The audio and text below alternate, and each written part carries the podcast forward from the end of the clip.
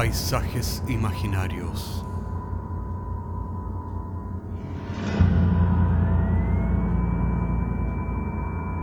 Una producción Cortés Rojas.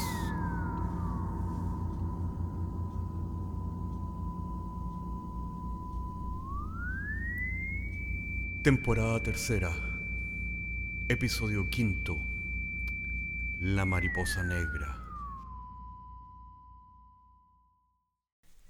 Hay ciertas historias que en su principio contienen el germen de su desenlace. Es así como historias de imperios que comienzan en una carrera hacia un clímax de éxito, luego terminan por caer, eh, predestinado por su principio. Esto ocurre también con las historias de éxito de algunos seres humanos, como de un principio humilde se llega a un máximo de éxito para luego tener una caída estrepitosa. La historia que les vamos a contar hoy día un poco trata de eso. Sin embargo, la forma del desenlace y de la caída está predestinada en otro germen totalmente distinto.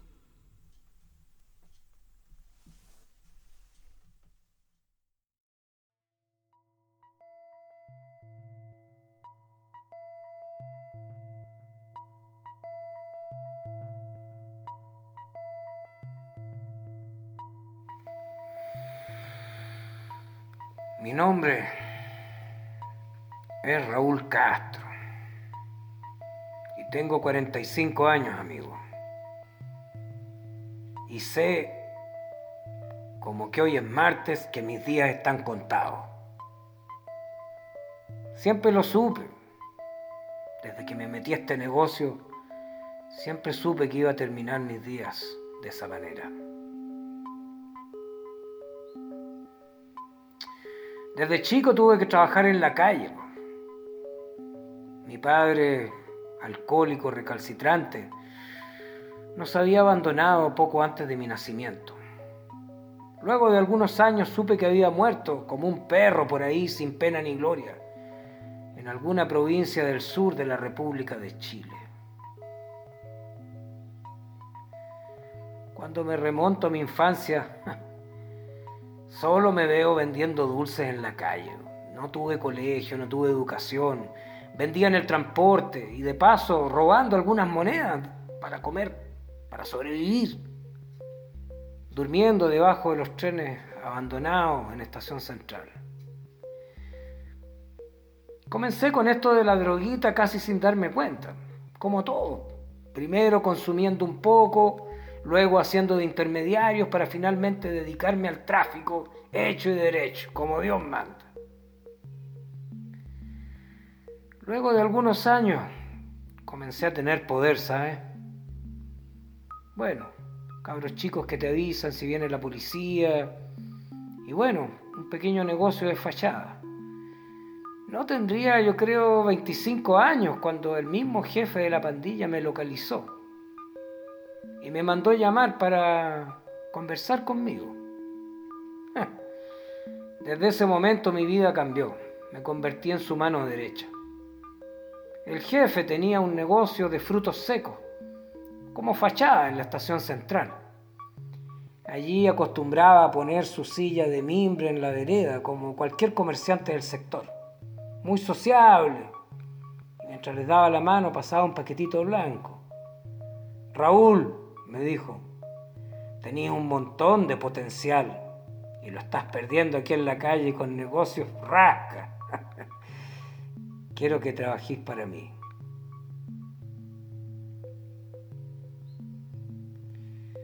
La pandilla en aquel entonces era relativamente pequeña. La droga era traída desde Bolivia. Llegaba a Santiago y yo me encargaba de distribuirla entre nuestros vendedores. También entre mis obligaciones estaba la de llevar la cuenta de lo que se nos debía y encargarme de que se nos pagara, por las buenas o por las malas. En repetidas ocasiones tuve que sentenciar a muerte a alguien que no pagaba o tal vez sabía demasiado. El proceso era simple. Enviar al destinatario dentro de un sobre sin mayores marcas una tarjeta con una mariposa negra y luego dentro de otro los detalles del destinatario a alguno de nuestros profesionales. El sicario se encargaba de todo. Dentro de 10 días hábiles, quien recibía la mariposa negra tenía que desaparecer del mapa.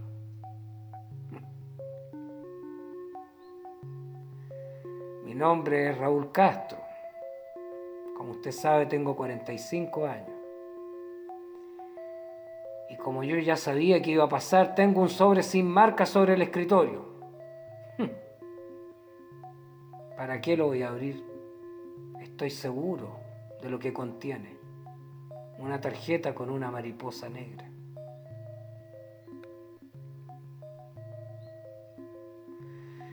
Sabía que llegaría a este punto, porque con el correr de los años la pandilla comenzó a crecer debido al éxito de los negocios. Hubo fiestas de celebración de los negocios con interminables cantidades de droga, alcohol y putas pitucas. Recuerdo al jefe satisfecho de mis resultados, orgulloso, expandiendo sus negocios a la Argentina y al Perú. Tal vez todo habría continuado de esa manera, si es que no se me hubiera metido en la cabeza la imagen de Laura. Laura sentada entre las piernas del jefe, coqueteando con su minúsculo bikini que no daba lugar a ninguna imaginación. Claro, en algún momento conversamos, bebimos más de la cuenta y casi sin darme cuenta, como me pasó igual con la droga, nos hicimos amantes. Al principio eran encuentros casuales y cuidadosos, pero con el tiempo nos volvimos estúpidos, relajamos la guardia, nos volvimos altaneros hicimos demasiado ruido. Sí, amigo, mi nombre es Raúl Castro, tengo 45 años y estoy esperando en mi departamento la llegada del sicario, porque el cadáver de Laura apareció destrozado bajo el puente de Pío Nono hace dos días.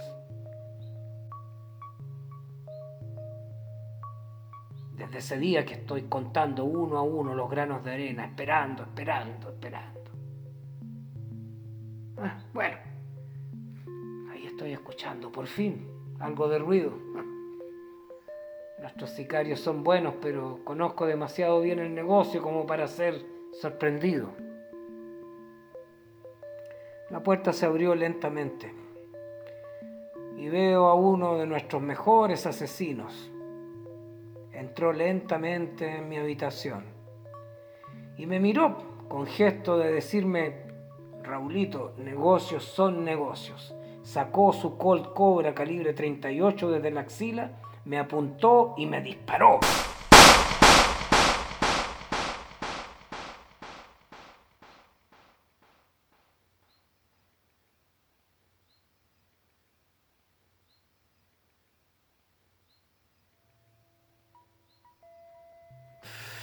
Oh, Desperté con un aullido completamente cubierto de sudor helado. Me miré las costillas. Estaba seguro de haber recibido un balazo. Ah, había sido la pesadilla de mierda. Prendí un cigarro para tranquilizarme, preguntándome si no debía visitar a un terapeuta para contarle esto de las pesadillas recurrentes. Desde que comencé a trabajar en esta pandilla que no no he tenido un día en que no despierto con el mismo sueño una y otra vez.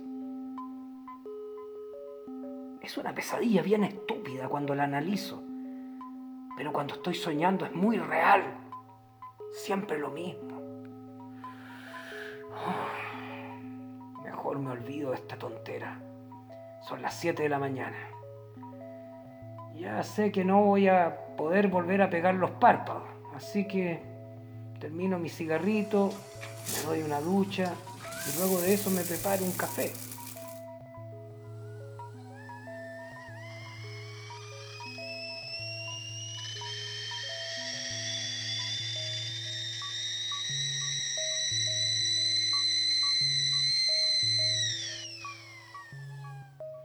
Veo que desde la puerta llega la correspondencia.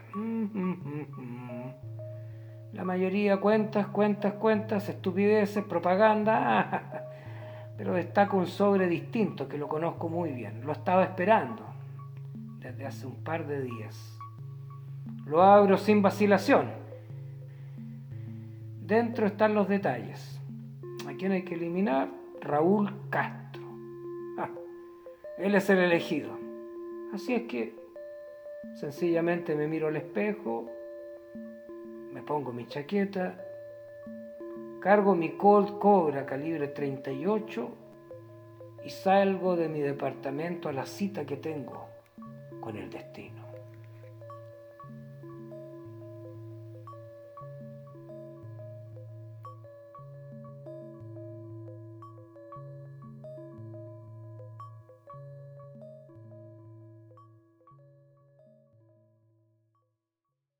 Cuenta la leyenda del monje que soñaba que era una mariposa,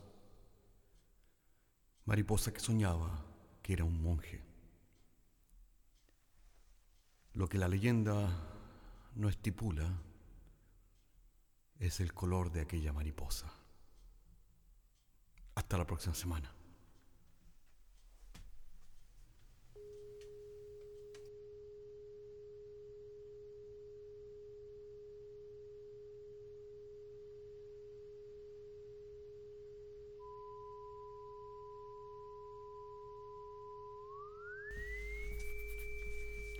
Paisajes Imaginarios es un podcast semanal que se distribuye con una licencia pública general. Puedes encontrarnos en iTunes, Spotify o donde quieras que escuches podcasts. Contáctenos a paisajes.caco.cl. Hasta la próxima semana.